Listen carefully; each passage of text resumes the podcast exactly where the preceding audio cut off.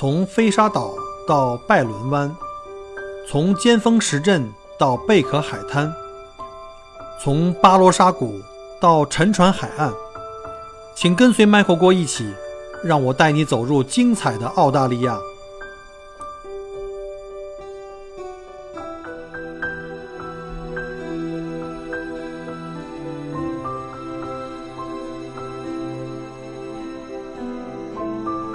各位亲爱的听友，大家好，欢迎再次收听麦口郭聊澳洲。今天是2019年的5月26号星期天，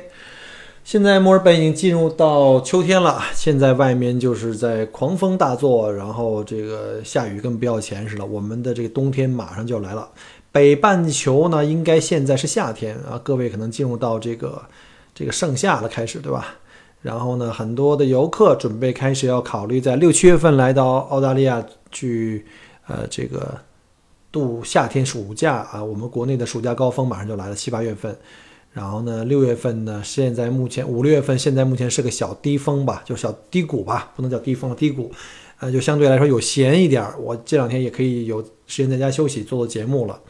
那时间过得飞快啊，为什么叫飞快呢？我记得我刚开始非常忐忑录第一期节目的时候，那是2018年，我记得好像是2月9号吧。当时我在杰维斯湾在做这个墨尔本到悉尼的深度游，带一个家庭去深度游，那天在酒店里开始我的第一期节目，结果就一发不可收拾，一下子坚持到了现在。今天正好是第100期啊，这是一个值得庆祝的一期。来，容我喝口水啊，喝口水。本来呢就没以为自己能坚持这么多期，一方面呢对自己做节目的质量刚开始是没有什么信心的啊，再一个呢就是也觉得好像能讲100期吗？我都现在回头想想都不可思议。澳大利亚的旅游点就这么多，历史也很短，200年跟中国比哈，太浅了。然后能找出100期的话题，我就自己都想想不可思议，这个怎么能白活这么多内容啊？所以呢，本来想我说这100期以后这个节目方向怎么办啊？这将来是只讲旅游的话太窄了，而且在过去的半年有很多对澳大利亚旅游感兴趣，还有很多就是来留学啊移民的，所以我可能要把这节目再拓宽一点，有很多甚至听友呢跟我去点播一些节目，包括像很多即将来带孩子来读书的哈，跟我要了很久关于孩子这边读书的一些情况啊，选学校啊。还有一些人就是看到我在朋友圈发的这个买房子盖房子信息，说能不能讲讲这边买房子的事盖房子的事，我又讲了好几期这个，就慢慢的就把我这个一个旅游主播啊就带上了这个歧途，就开始把这个话题开始向移民啊买房啊这种转。我本身其实并不做房产中介，也不做移民中介哈，只是各位比较信任我，然后呢就要求我做了个群，我就开始给大家做各种各样的这种话题的群，就开始有普通生活聊天的话题啊，还有像什么移民啊，还有像什么这个留学啊，技术移民啊，商业投资移民啊，甚至还有人跟我说能不能在我节目里帮他做一个这个交友啊征婚的这个功能，太奇葩了，还没试过，也不是不行啊，也不是不行，只不过就这种事儿压力太大，你帮人家做这个婚姻介绍，那就可能将来对吧，两个人幸福不幸福啊，这将来会不会找你算账啊，这个压力太大，你这白活白活，别人一听就乐了，就好像你听这个郭德纲相声啊，或者是听逻辑思维长点知识都行，你全当一乐啊，或者是长点知识就更好了。你觉得要对你有帮助，我也很开心。但是这个结婚的这个相亲的节目还是稍微慎重一点哈。但是如果大家这个方面的反应的人越来越多，也不是不行。我觉得这个人民群众需要的啊，就是我们乐于奉献的，就我们还是以这个为出发点吧。那在这100期我们讲点啥呢？我觉得其实话题有好多，我也准备了一些，就是好几期的节目里已经就准备了这些文稿，也自己在休息的时候可以不停的更新。但是今天呢，作为这个100期，我想给过去一年多支持我的节目，就是对麦口郭聊澳洲这个节目特别支持的，帮我去转发，帮我去点赞，还跟我去积留言互动，所有对我支持过的朋友，对你们表示感谢啊！希望麦口郭聊澳洲这个节目能够继续做下去啊！当然，今天不是个告别的那种，比较觉得听起来好好悲伤了，开始啊，就是我希望以后的节目能够做得越来越精彩，越来越丰富。一方面在内容上呢，能够你们越来越喜欢吧，另外就是这个讲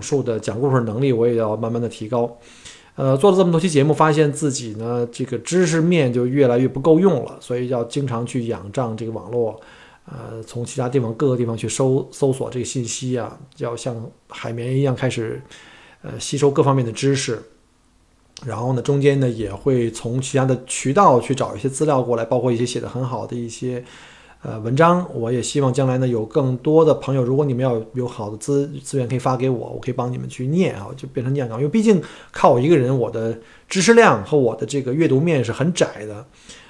这个呢也是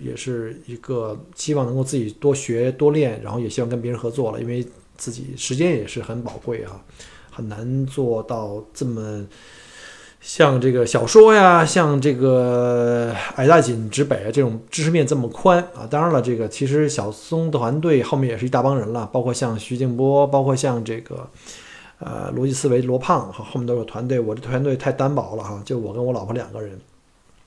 OK， 反正就是继续努力，再接再厉，给大家奉献更好的节目。那今天其实我作为这个100期的这个算有点纪念感的感觉了。我自己呢本身是做一个旅游的主播，其实主要我的主业还是做这个旅游地接的定制服务的。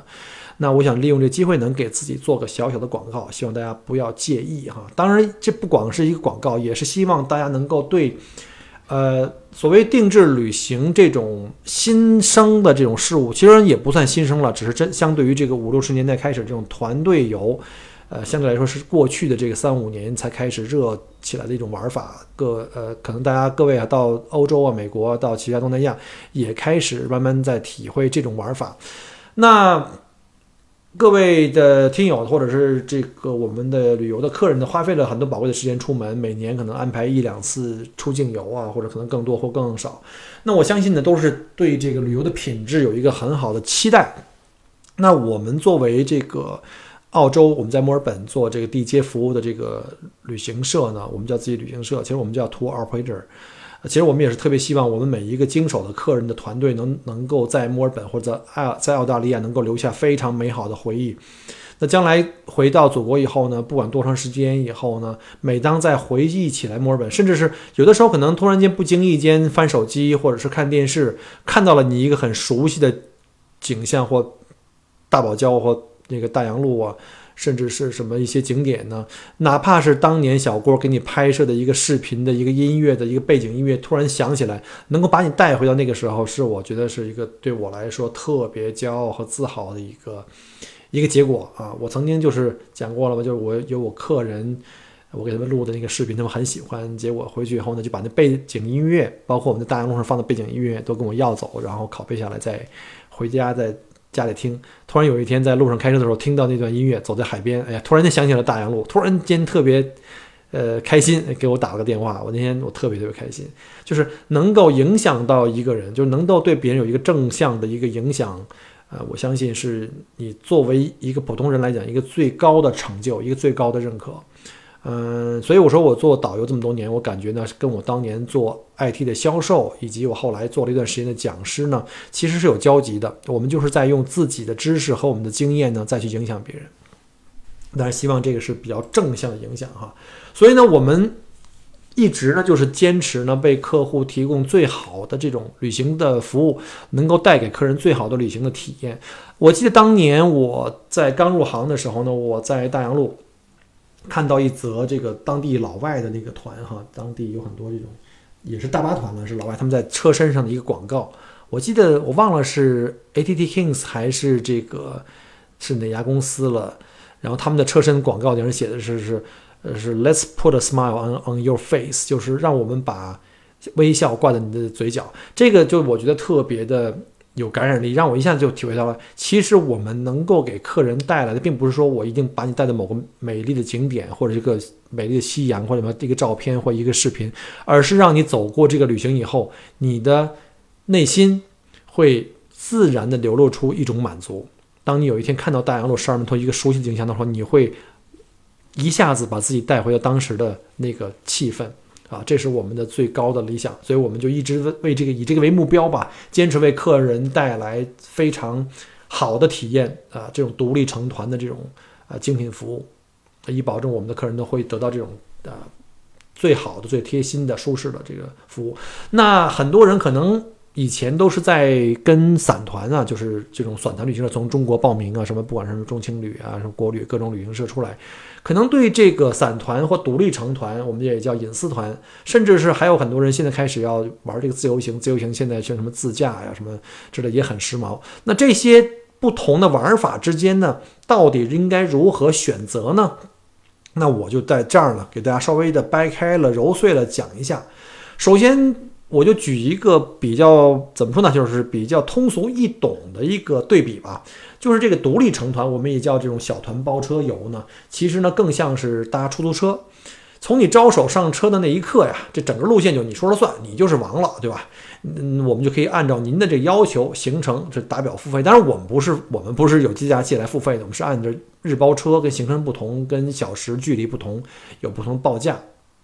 但是呢，这车上就没有别人了，就只有您和您自己的朋友、家人啊，只要您告诉我您想去哪儿，您想怎么玩，然后您想玩成什么程度，您想有多长的时间，我们都会帮您安排。甚至你想说我中途想修改，我想中途在哪儿停车，这都随您的心意，自由性很高。这个您自主啊，您自主，您随意，只要开心，只要玩得爽啊，您就是这个时间和行程的主人。那再讲一下这个散客拼团。散客拼团旅游啊，就好像挤公共汽车，你呢优点的就是这个非常便宜哈，你可以花不多的钱就可以从 A 点一直到你的 B 点。但是有一问题呢，人家公交汽车是固定路线、固定时间，每趟车次每天有几班啊，这是不能改的。而且这司机啊、售票员也没办法改变，人想变也不行啊。你中间说我这儿不想玩了，我不舒服了，我要回去，对不起。或者说下站我不想下了，你爱下不下，必须得我们按时按点在什么地方停。所以呢，你说我这想多玩一会儿，对不起，车上的人都到齐了，必须得走，你不能这个太那个随意哈，不能任性。那有钱可以任性，没钱就得这样了。那第三种呢，就是自由行。自由行的话，如果要让我打个比方的话，就更像自己租车啊。其实自由行还大部分它就是自己租车。首先你得会开车啊，当然对现在中国人来讲的话，会开车都不是事儿啊。这个18岁到20岁基本上能考车照了，都可以去开车。但是有一个问题，就比如像在澳洲，您得知道我们这个右舵左行的基本的交通规则。我们在国内是左舵右行，是完全反的，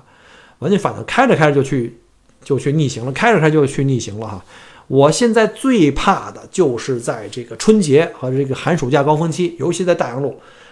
车多，然后路弯弯急，坡又陡，经常对面一拐着弯，咵，对面来一车。所以你看我们在澳洲这些专业车道呢，我们的车上都有这个行车记录仪，而且我的车上都是有的车是这个前后摄像仪，就是你万一追着我也能有证据哈。然后呢，我们经常在这个车友的这个我们有自己的群交流群里去分享，今天张三，明天李四，就发一段上来说，你看今天多悬，我对面开着车来一个逆行车过来。然后前段时间好像有一个我们的大巴车的司导开着那个大巴车在大洋路，也是一个弯道，根本就看不见对岸，看不见对方，一转弯过去，一辆白色的租赁公司小车就直接奔他车头过来，他一把打出去，很危险。我看着那场面简直哇吓坏了。然后那个录音里面全都是那车上人的尖叫，哎呦我的天啊，就是这个也是不容易，这出来玩这个。一定要小心啊！这自由行有时候你自驾的时候，真是拿生命在旅行，这个一定要注意安全。所以呢，我建议各位呢，如果没有开过右舵车，最好能有机会去练一下，比如找个驾校，有那种能考国际驾照的，是不是能够考一个？但是我知道中国不是属于国际驾照组织的成员，某宝上好像也卖什么各种的其他国家颁布的，像是菲律宾颁布的国际驾照，拿你中国中国的护照，据说在淘宝上也能买，但是。这是违规的。我知道在日本有人拿这个菲律宾的这个所谓国际驾照，一看你是中国护照，他是不认的，你是一个中国人就应该在中国拿国际驾照认可才可以。但是中国还不是这个国际驾照这个机构里面的一个一员，所以呢这是一个很大的问题。另外一个，即便你说我原来在右舵国家开过，在什么日本啊，在什么香港啊，什么就是泰国。但是你到澳洲来，我们这边的交规还是有些许的不同。所以呢，之前我的节目里也讲过了，如果您来澳洲来，自由行没问题啊，但是一定要安全第一。如果需要的话呢，我已经从维州这个路局下载了这个叫自由叫做独立驾驶之路这个中文版的这个交规的这个常识，有一个电子版的。您坚持自己驾车的话呢，那麻烦您可以加我微信，你感兴趣的话，我可以把这个发给您哈。这个纯免费啊，不要钱啊，这个是大家都是中国人，互相帮忙一下这没问题的，但是一定要安全。说实话，你们都安全了，我们也都安全了。我们这个路上，这个大洋路上这些私岛们，我们也都可以把心放下来开车了哈。好，再讲回来这个自由行，自由行的好处就是自由自在嘛，你自己开车嘛，你没有私岛对吧？你也没有别人，全都是自己家人、自己的朋友。前提是安全第一啊，别到时候这个每年到了这个春节啊，什么寒暑假，老有这种海外驾车的在这出事儿了。不见得全是中国人，但是我们看到中国人比较多了，因为还是那个原因吧。中国人总量大哈，这个好处就是自由自在，这我讲过了哈。但是呢，就是操心比较多，你一定要提前自己做功课，你不能这佛系旅行，在这边一定不能佛系旅行。我见过那个落地租车临时再开始做攻略那种就不行了。说我有三天，我想去大洋路，我想去菲利普岛，我想去这儿，我想那儿。我说您哪儿都别去，您就去个大洋路，然后直接回机场还车，因为您时间不够，您不能把这个大洋路当成是北京到通县似的啊，我这往返就得600多公里，你就得怎么着，你也得准备出2天时间，1天就有点对不起你自己。而且这个一日游和2日游的区别是，我开一日游都很紧张，您开一日游没戏啊，跟您这么说了就没戏，甭拿自己的时间和生命不当回事儿，这个是对您最中肯的建议哈，一定要提前做功课。自由行呢，你要是做的功课少的话就真的是可能最后会有的时候碰上不好天气，可能会把你这整个的行程的路线全部都打乱了哈。最后会发现钱没少花啊，罪没少受，关键是呢这些问题你最后解决不了。所以呢，做自由行一定要自己做好功课 ，plan ahead， 而且要把时间做充裕啊。你毕竟不是地头蛇嘛，不像我们对这个当地的气候啊、条件啊，包括大洋路哪段在修车，哪天在修路，有的时候在搞什么马拉松那边不让进了，什么有的时候那边在修路或者忘记的时候，我们可能走其他路线逆向行驶，就是跟那个大部分的车队呢可以走反过来走，就不会面临堵车。你知道堵车的时候多可怕？我们从Anglesea 开始到见到大海就开始堵车，甚至我们因为路过那个 Lorne 小镇，就进小镇就花1小时，所以春节圣诞节这段时间堵车的时候很平常，所以我们一般在这时候呢就会反向走，我们先去12门徒走内陆去，然后呢沿着海岸线往外走，这个时候呢就跟大部队就可以就是面对面走了，就不用跟他顺着走，不用加入这个堵车大军了。这都是干货啊，如果这个没懂的话那就慢慢悟吧。好了，那这3种的方式呢，我用一个比较粗俗易懂的方式给大家做个简单的比较，你可以去感受一下。那以上这种3种的出游方式呢，肯定的讲，我可以负责任的讲，独立成团这种包车游品质是最高的啊。虽然自由行也很自由，你也能少花钱，毕竟你租车还是便宜过连车带司机一块租嘛。这个司机的工资很贵，我们讲过在澳大利亚这个人工工资非常贵，我们这车导工资1天要至少300块钱澳币了，所以你想一下，它就肯定是要贵，但是呢，它的这个服务一定比你其他2种方式好。我可以负责任的讲，你作为一个外来人，你跑大洋路可能就这辈子可能就只跑一次，你来过之前根本不知道那些路上有哪些道弯，有哪些个景点，有些景点呢观赏点根本不是你从公路里能抄到的，这个我可以负责的告诉你。但我们常年跑啊，一年跑个。几十次、100次是很玩的一样，不同的季节、不同的景点，在什么时候看最好，你也不知道啊。在哪个景点看日出，在哪个景点看日落啊，你还是不了解这东西。这攻略是给不了你的。中国人的攻略我看了很多，像什么各种的什么穷游网啊，什么这种网、那种网上的那些攻略，都是第一次或者是没玩2、3次的这个澳洲的这些中国游客写的。他认为他看到的已经是最好了，按照我的走你就没问题，最好了。我们看了就只能是就是呵呵了。甚至呢，我最怕的是我的客人看了很多这种特别歪的攻略，拿过来跟我说，Michael， 你就按照这个给我走一遍。我说您这什么呀？这个不行，这个都是很 low 的。我说因为我们没有时间走过，说把大洋路玩2次。我说要有本事玩2次的话，我可以按照您的那走一遍，我再按照我给您的这个路线走一遍。你会感觉到这种差别是很大的。所以您不要相信那些网上的攻略，非常坑人啊，非常非常坑人。您要是一定想看攻略，想看免费攻略，而且说我们没钱包那个，或者不想花那么多钱包啊，这个麦口郭你太贵了，这个包你这个出台1500什么一晚多少钱，这个想自由行没问题，麻烦您看一些比较靠谱的攻略。什么叫靠谱的攻略？有两个啊，当然可能不止啊，我就说我知道的比较靠谱有两个，一个墨尔本精品旅行，我们稍后会把我们的旅行服务的公众号贴在节目后面，看到我们公众号里面的这些所有路线、行程、景点的介绍，不光是墨尔本，不光是大洋路，而且很多澳大利亚的这个著名景点都有了，怎么去玩啊，有一些什么建议都会有，这都是免费的攻略哈。再有一个您知道哈，您现在已经在听了，就是麦口郭聊澳洲，这个给顺便自己做个软植入广告啊，这个做得很舒服嘛，这广告这个非常非常顺利的插入了哈。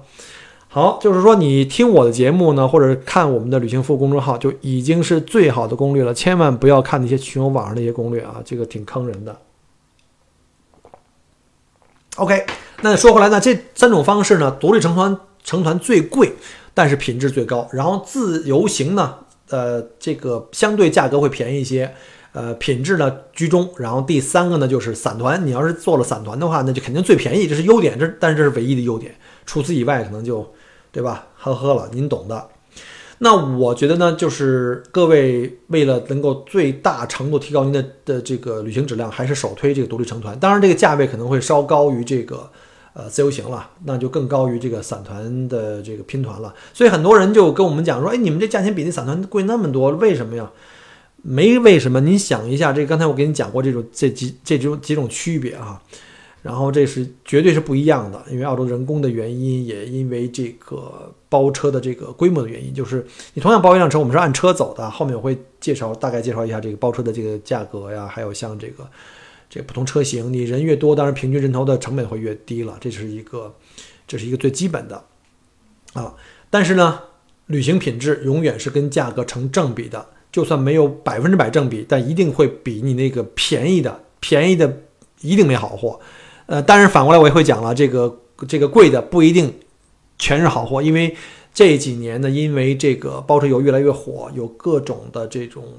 平台开始涌现出来啊，在国内像什么某柚啊，什么某包车呀，什么之类的都开始出来了，像各位来兜售这澳洲啊、海外的各地方的这种接送机，一般都是以接送机为主了。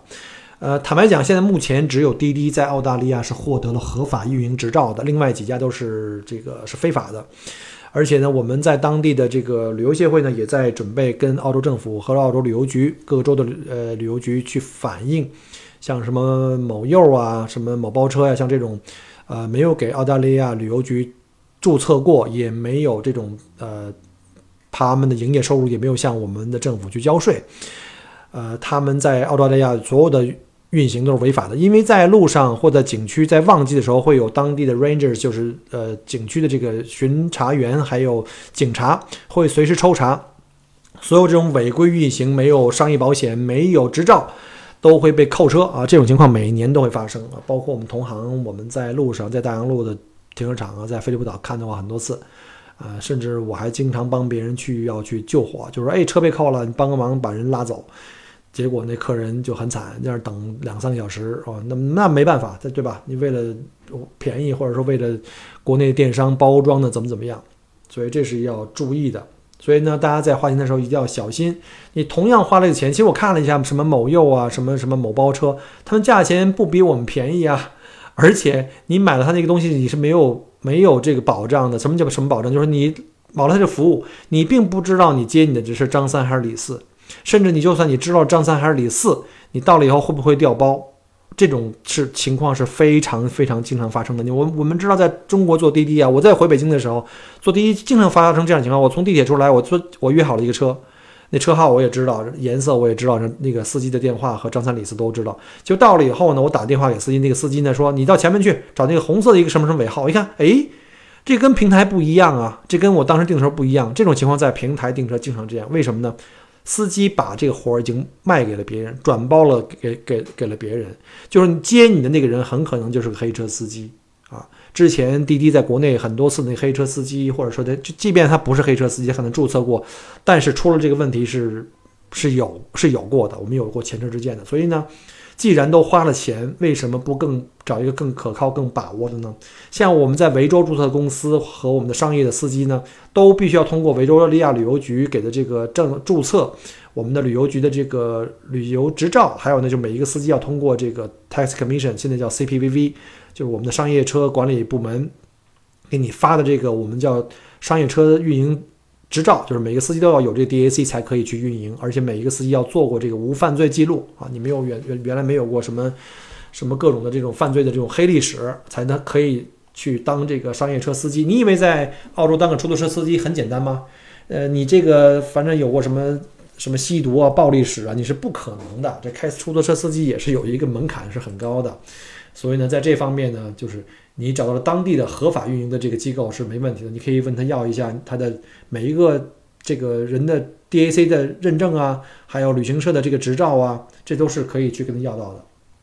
OK， 那从这三种的分析呢，我们再来看一下这三种的不同的团客人基本的感受是怎么样的哈。我们在路上和在这个朋友圈里面也经常看到很多人的这个反馈，比如说像有一些散团客啊，就是做那种大巴团一日游的那种，去了大洋路那种，就跟我说大洋路没啥好看的，就从早到晚光坐车了，然后还晕车，然后那个到那地方还规定时间，就是半小时走了，就看了那几块石头，然后呢有时候赶上刮风下雨也不能那个什么，就直接走了，回去还得被带去买东西，这种情况也是有的啊，这种尤其叫国际团啊。具体的就不多了说了，但是呢，您没想象一下，从墨尔本到大洋路往返啊，将近不到600公里啊，580多公里。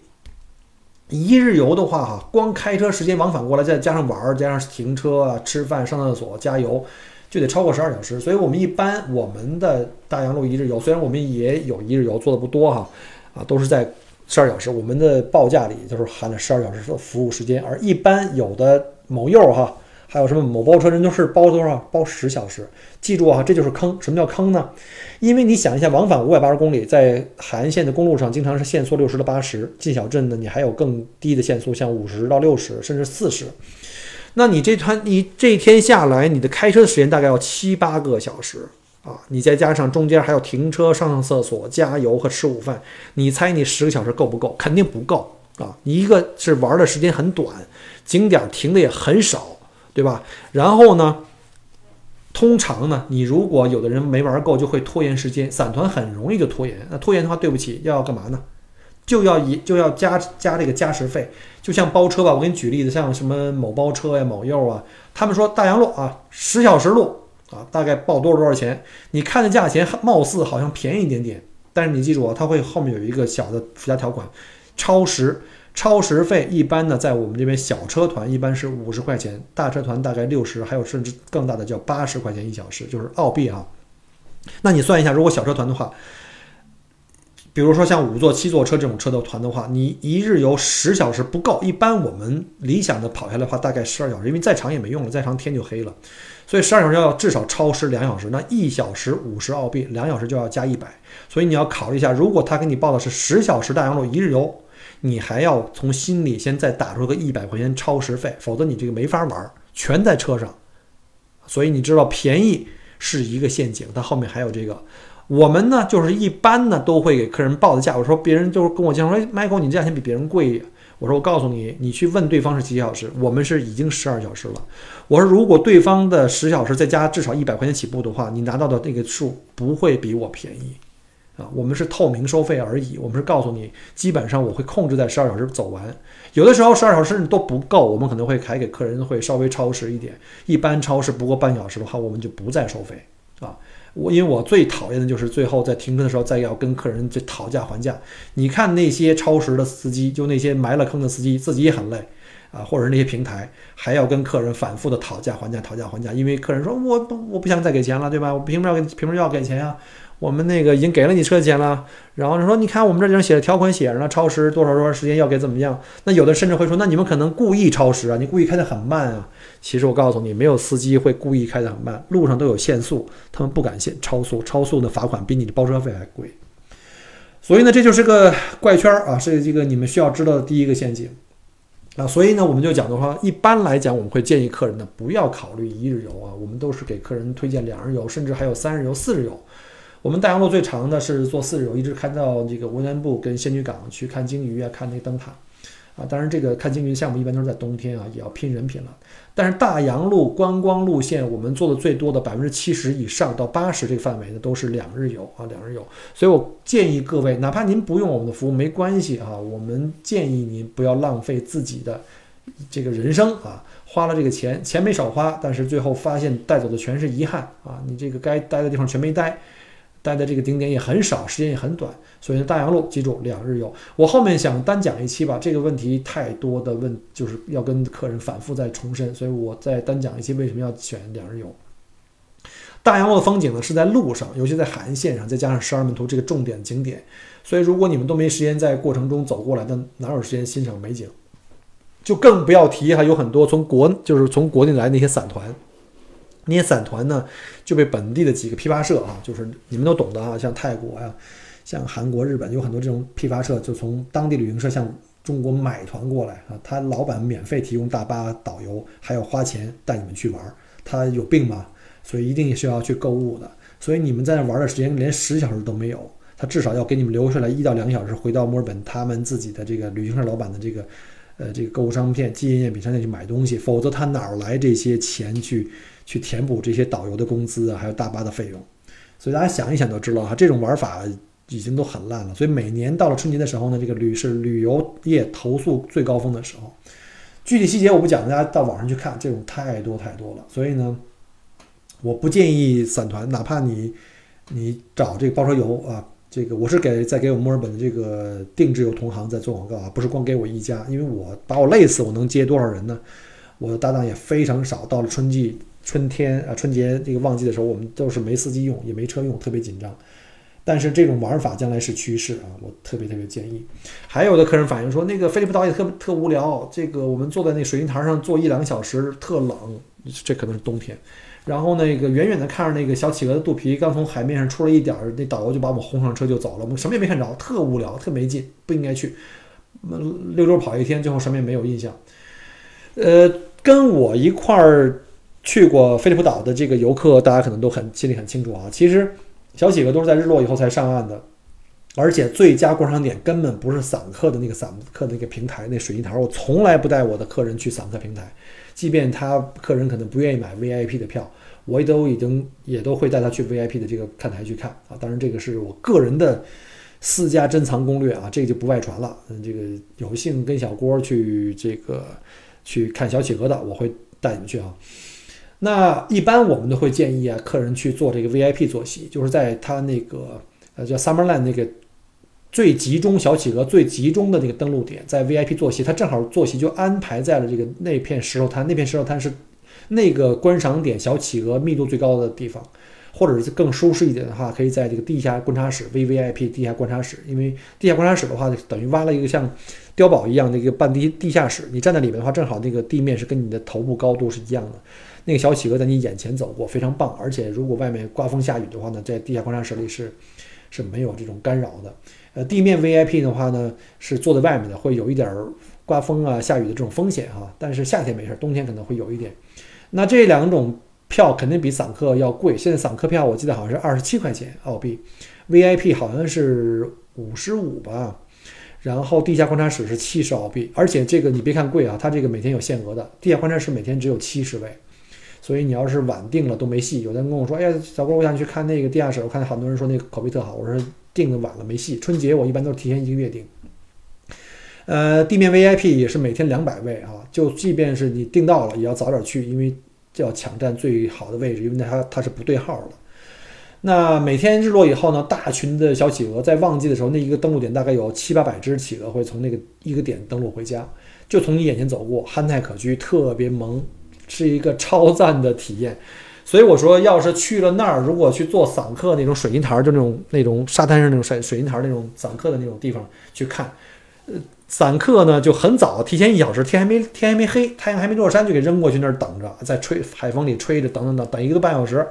这企鹅刚一出来，刚一冒头就给轰走上车了。因为导游们都不爱加班，因为加班的老板不给加班费，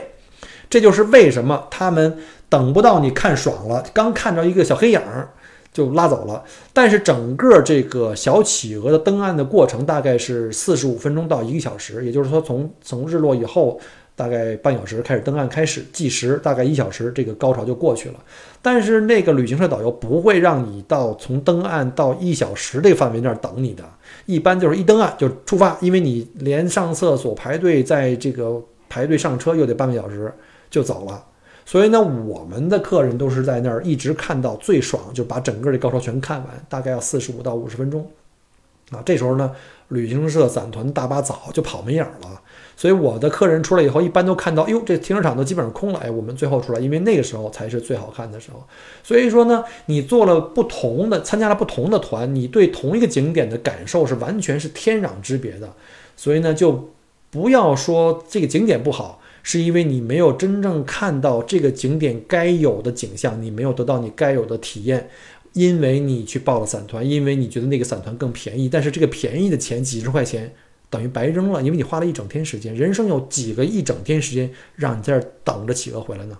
但是你可能包车会贵一些，你买的门票也会贵一些，但是这样才对得起你从大老远坐10多个小时飞机从中国飞到澳洲来，再坐10多小时飞回去。你人生中有几次能再跑回来看第二次呢？人生苦短啊，人生苦短啊，及时行乐。所以这是我的说，我的座右铭就是人生就这么多，要不就不来。你要来玩，就要把澳洲玩的明白，要对得起自己的人生。几十块钱的价差没有问题，你人生这个时间一天的时间比那几十块钱澳币更贵啊。所以呢，你们能知道。跟小郭走过这个路线的客人到现在还在津津乐道啊，我还会给他讲这小企鹅的这些故事。当然了，各位如果说自由行的或者是加了散团的也没关系哈，你们导游可能不跟你讲这么细，你可以听我的节目出门左转有一个小企鹅的大数据啊，这个节目可以介绍这个小企鹅的所有的这东西，你们可以自己了解一下。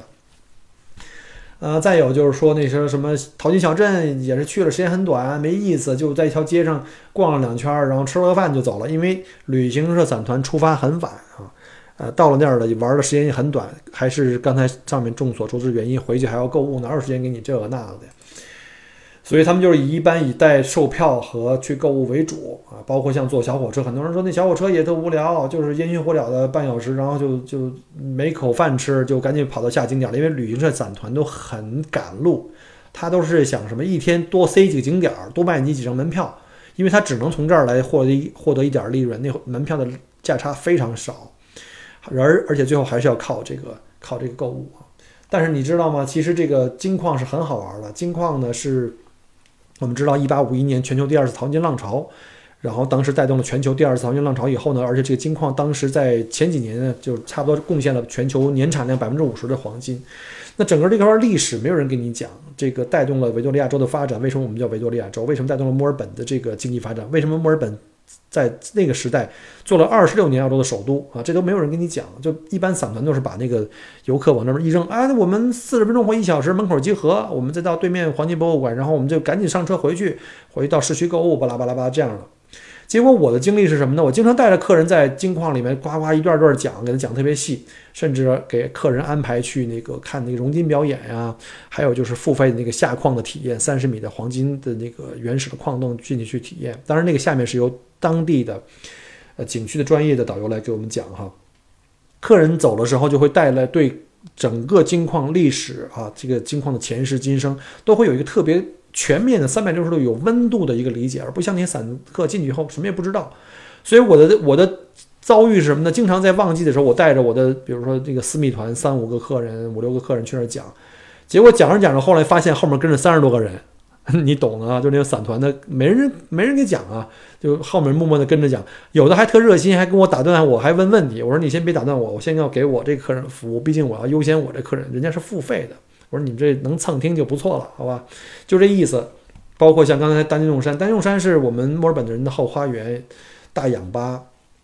除了百年蒸汽小火车之外呢，还有很多像什么这个。古老小镇像 Sassafras 啊，像 Olinda 啊，里面还有著名的这个丹金用山的这个国立杜鹃花公园，每年10月底的时候，那个里面的杜鹃花那非常的漂亮。那散团怎么会带你们去那儿呢？一个是时间也不允许啊，对吧？他们安排的行程特别紧张，所以我还是建议呢，要旅行一定不要去打卡式的去拍个照就走，一定要把心放慢，在每个地方深入的看进去，让心去体验啊，不是光是去啪自拍一下，马上发个朋友圈然后完事儿了，所以这个就没啥意思了哈。总之呢，就是一句话，就是一分钱一分货啊，品质不同，价格肯定不同啊。虽然我也讲过了，说有的时候价格贵不一定品质好，因为你这个做旅游服务业也确实是这个鱼龙混杂，尤其到了旺季，春节旺季的时候，你知道澳洲总共才多少人？2500万人啊，全澳大利亚，整个维州，我们在墨尔本我们叫 Greater Melbourne Area 才500万人，还不到，就将近500万吧。那华人的比例多少？才不到10%。那有多少华人是做旅游的呢？到了旺季，我们的司机车辆根本不够用，所以有很多呢黑岛，就很多留学生啊，甚至没有拿澳洲的这种 full license 驾照就可以被拉进来，就临时去上去做这个包车旅游啊，或者是这种散团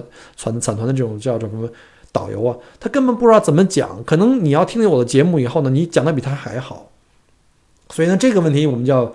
给各位就建议，就是一定要擦亮眼睛。那怎么去擦亮眼睛去识别呢？就是第一个，我就特别不建议就要去找那国内的电商平台，就让人剥削一道。然后你觉得，我相信你啊，你是有品牌，你在国内做广告，他们甩出去那个司机导游一定有执照吗？这个画一个很大的问号，很大的问号。去年我知道有一个平台司机，因为平台啊是这样的，收了，比如说同样收你500块钱澳币，我也收你，但是我这是给我公司自己。我自己发员工的工资，我自己的车辆所有的费用是自己的，但是平常拿你500，可能发出去只有300或者400，那当地的导游就会特别便宜。那到了旺季，人家不愿意接这种便宜的时候，什么人呢？那黑车导游的机率会很大，或者说这个导游即便不是黑车导游，他可能我因为低价团，我就没有那么好的情绪，或者我就不愿意讲那么多，像麦口郭那么碎嘴，天天巴拉啦啦啦给客人讲的这个天花乱坠，从天文到地理给你讲完。因为我们不建议，我自己不建议我们的导游在旺季的时候把自己累得够呛，你就挣到你合适的钱，然后给客人提供最好的服务。但是有人在这里呢，因为我知道有一些导游呢，他就是因为接了很多这种平台这种低价单，他就导致变成什么呢？就心态就不好啊，心态不好以后呢，他也不愿意去讲那些东西，甚至他可能有的时候就疲劳驾驶。去年发生过一起啊，大洋路发生过一起，我知道疲劳驾驶撞在树上。结果那个客人自己还要被警察安排去打车回到市区，因为那个车还是个违法运营，那车没有保险，没有商业保险，它也有保险是私家车保险，但不可以做运营啊，这个就不再讲了。这种风险是有的，所以呢，大家一定要擦亮眼睛。你通过了那个电商，最后电商会赔偿你吗？画个问号。你想电商收你500，他还要去找墨尔本这些地接，比如地接有20个，我就问谁给我报价最低，我就让用户谁。你想一下。他找一个最低价，为什么呢？因为他收了你的钱是固定的，越低价格他的利润越高。平台就是这种利益驱动。那谁会用最低价呢？那些平时找不到活的人，那就是有各种的鱼龙混杂的原因，就是这个了啊。这个我也不讲了。廉价导致这个抢单啊，导致这服务绝对不会好。这个可以负责任的跟各位讲，大家有兴趣的话也可以自己去网上看看那些投诉的案例。那我们是当地正规的。旅游的注册的公司，我们拥有维多利亚旅游局正式授权以及公共保险，因为我们所有的旅游局必须得，就旅行社必须得至少有买2000万澳元的公共险。当然，这个公共险再跟大家讲一下，这个跟你出来旅行保险是不一样的。我们每一个客人出来一定要买保险啊，一定买保险，就是这个短期境外旅行险，这个跟我们的公共险是两回事儿。我们就比如在车上出了任何问题，是您自己的保险去包您的问题。我们的公共险是另外的问题，这是我们在这儿运营的一个前提。我们曾经就有客人，到澳洲来旅行，因为没有买自己的这个旅行保险，比如说受伤了去医院挂号了，挂号费600块澳币啊，3000块人民币，你可以考虑一下，你买个保险才200-300块人民币，短期的啊。当然这个险种和你的价格是成正比的，不同的险种可能价格不一样，但是绝对不会超过1000人民币。可是你想象一下，你挂个号就600块，这还不危急哈。像我之前讲过那个就是有在海滩上这个晕倒了，别人以为是心脏病了，其实是中暑，结果被人家朋友叫了救护车，那救护车起步就700到800，就光救护车还没包括你后续的什么检查呀、挂号费什么之类的。再有的就是还有人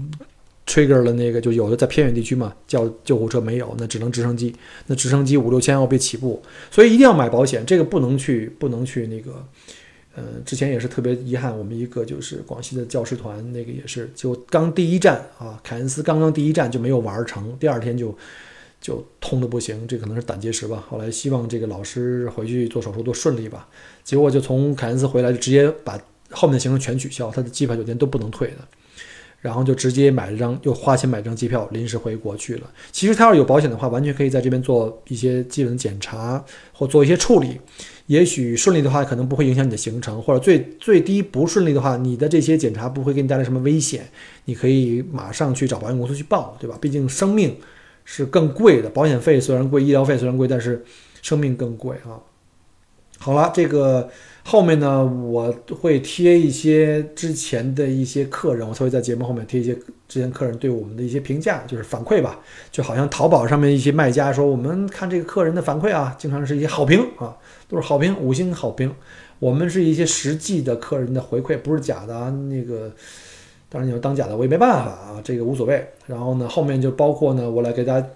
也会贴一些我们的报价和车型，一般从5座、7座、8座商务、12座商务一直到21座、25座车型全都有。当然了，还是刚才讲的那东西啊，如果你要是家庭游，有的时候我们今天做到最多的是，比如说最小的团啊，是现在我目前接到最小团是一个人，真的是一个人哦，没听错，一个人。也是大洋路去玩，菲利普岛去玩，雪山去滑雪，我陪着他去。然后呢，当然最佳最多的也有像两个人啊、夫妻啊，或者是这种蜜月的哈，还有3口之家，这个是最多的。然后呢，还有4个人的，比如说2大2小的、2孩子的，再有就是3代人的老人，还有就是这个带着自己的老人和自己的孩子来，3代人的。还有一种呢，就是很多的这个。年轻的夫妇们带着自己的朋友，比如说2、3个3口之家啊，都可以。我一般建议啊，就是人不要太多啊，太多以后，虽然我们有更大的车，但是我的感觉啊，这就是在很多这个情况下呢，就是你团队随着团队的这个人数的增加呢，你的这个沟通效率会降低啊，内部沟通会降低。这个人想吃这个，那个人想吃那个，这人想玩这个，这人想玩那个，这人想这儿想玩一会儿，那个人想这儿多玩一会儿，有很多这种矛盾。大家可能觉得，哎呀，我们都是原来在国内都是朋友，都很熟的，没关系。那这样最好，这样最好，因为出来玩最重要的是有一个好的玩伴，你知道吗？好的玩伴，天气好坏、目的地都不是重要的，最重要的是你一个好的玩伴会给你全程的旅行提供一个特别好的体验。大家可能也有这个经验哈，有一些小伙伴出来相约了朋友，平时在国内是朋友啊，有时候偶尔出来一下吃吃饭、串串门，但是一旅游会有很多问题出来，这人的生活习惯啊，各方面的这个毛病都会出来，冲突也会有，甚至有很多人。这个玩一圈回去就折了，就撕了，就你知道，就撕逼了，就两个人就不再来往了，就因为这路上很多这种矛盾。所以我建议出来一定要找这种特靠谱的，自己家人就不说了，你肯定没问题，你再怎么样也会互相忍让。朋友之间一定是那种知根知底了，你这个很可能你因为带了一个我们叫什么猪一样的队友，你可能整个旅行就给废了。所以呢，人不宜太多，所以我个人的建议都是叫2位数以内。我们见的最多的是2位数以内，就是说最大我们中国人的最大数字叫9嘛，对吧？就是不要超过2位，就是在9以内啊。就是一般都是5座、7座、8座、12座就够了。如果再人数多一点的话，21座、25座也没问题，我们也都有不同的这个司机来做。那再说一下价钱啊，我们有这个对外的这个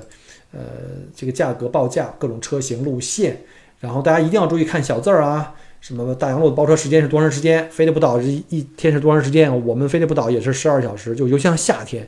那都是晚上8点多才日落，9点多才开始看。回到墨尔本市区都12点了，你算一下，你要是从墨尔本12点中午吃完午饭出来，都得12小时。你旅行社给你报价说我们就报10小时，那不就给你埋了个坑，要收你的这个，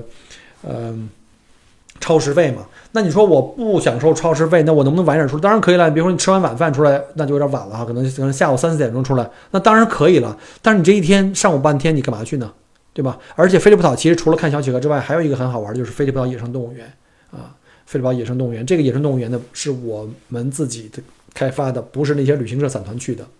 不会有那么多中国游客。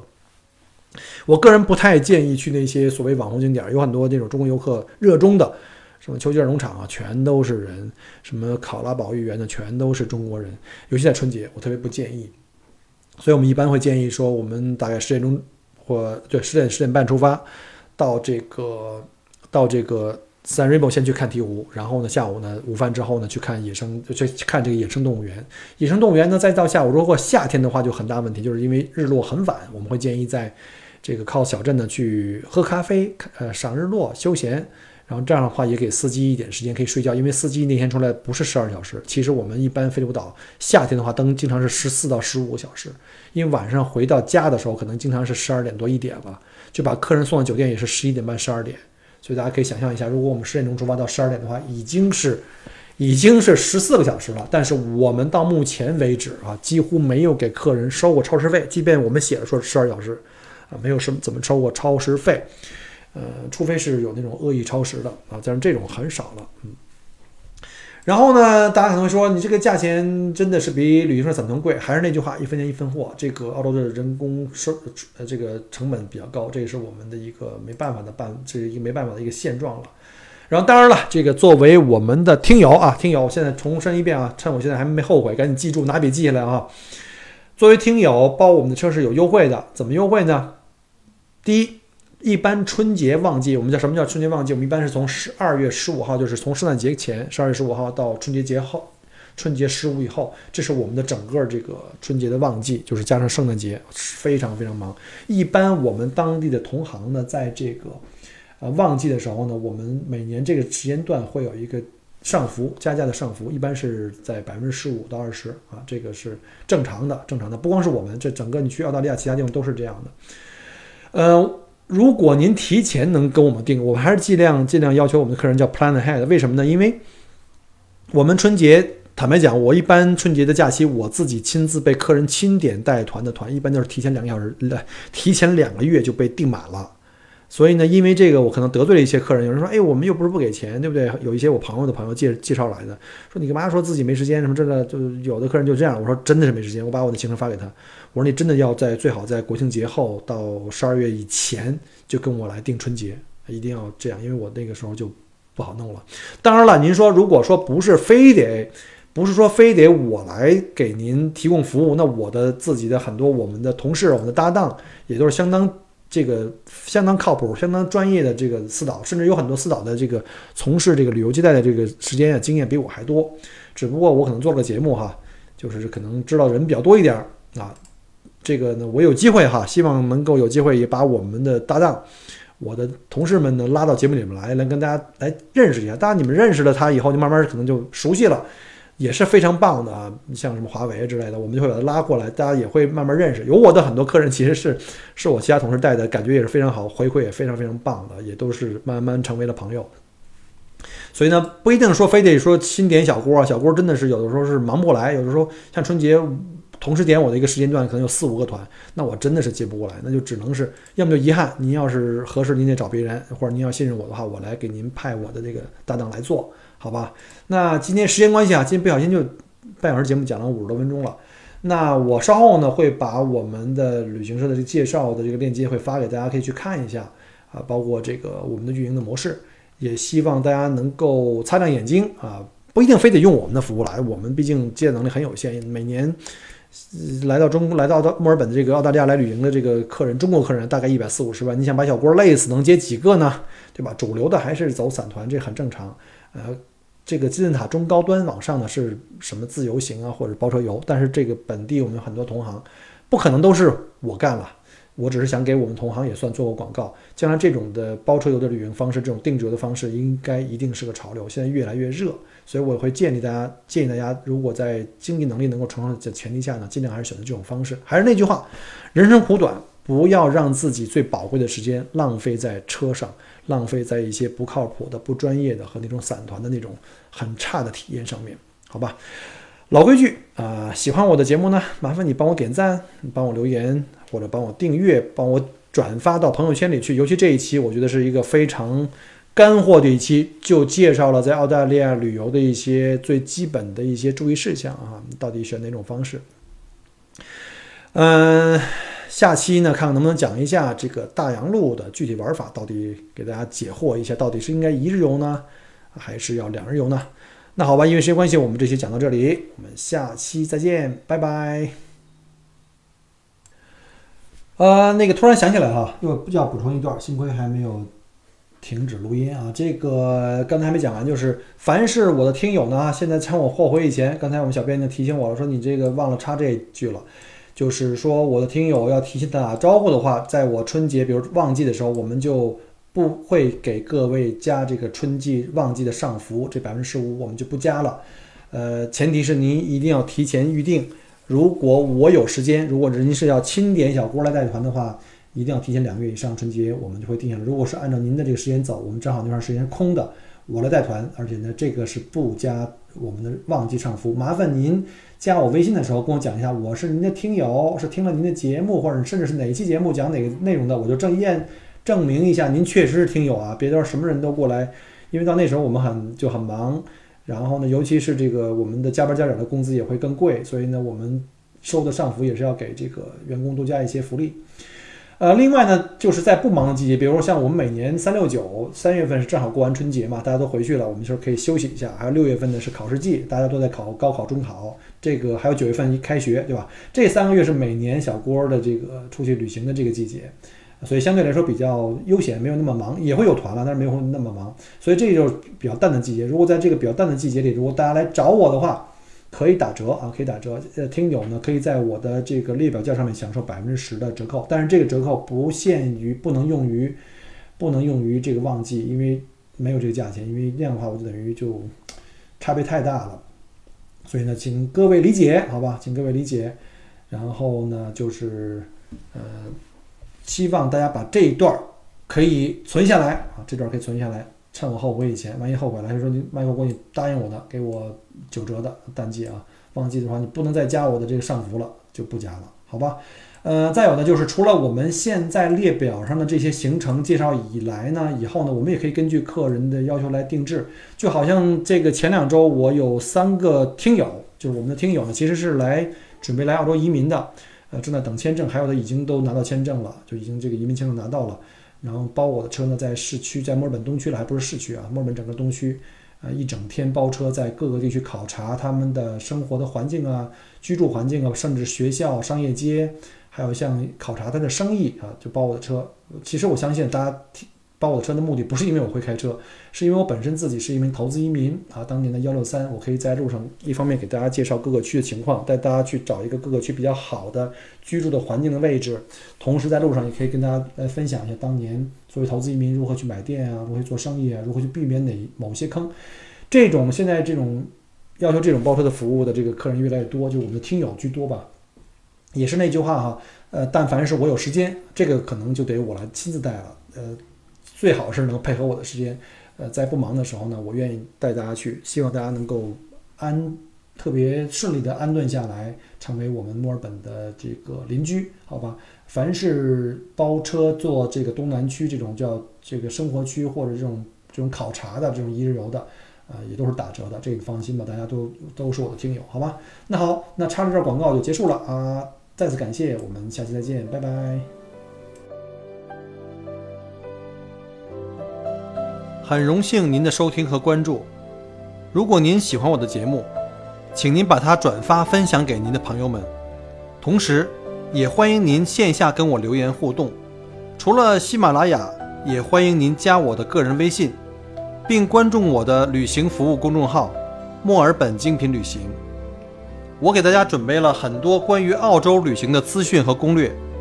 请您跟随我一道走入精彩的澳大利亚。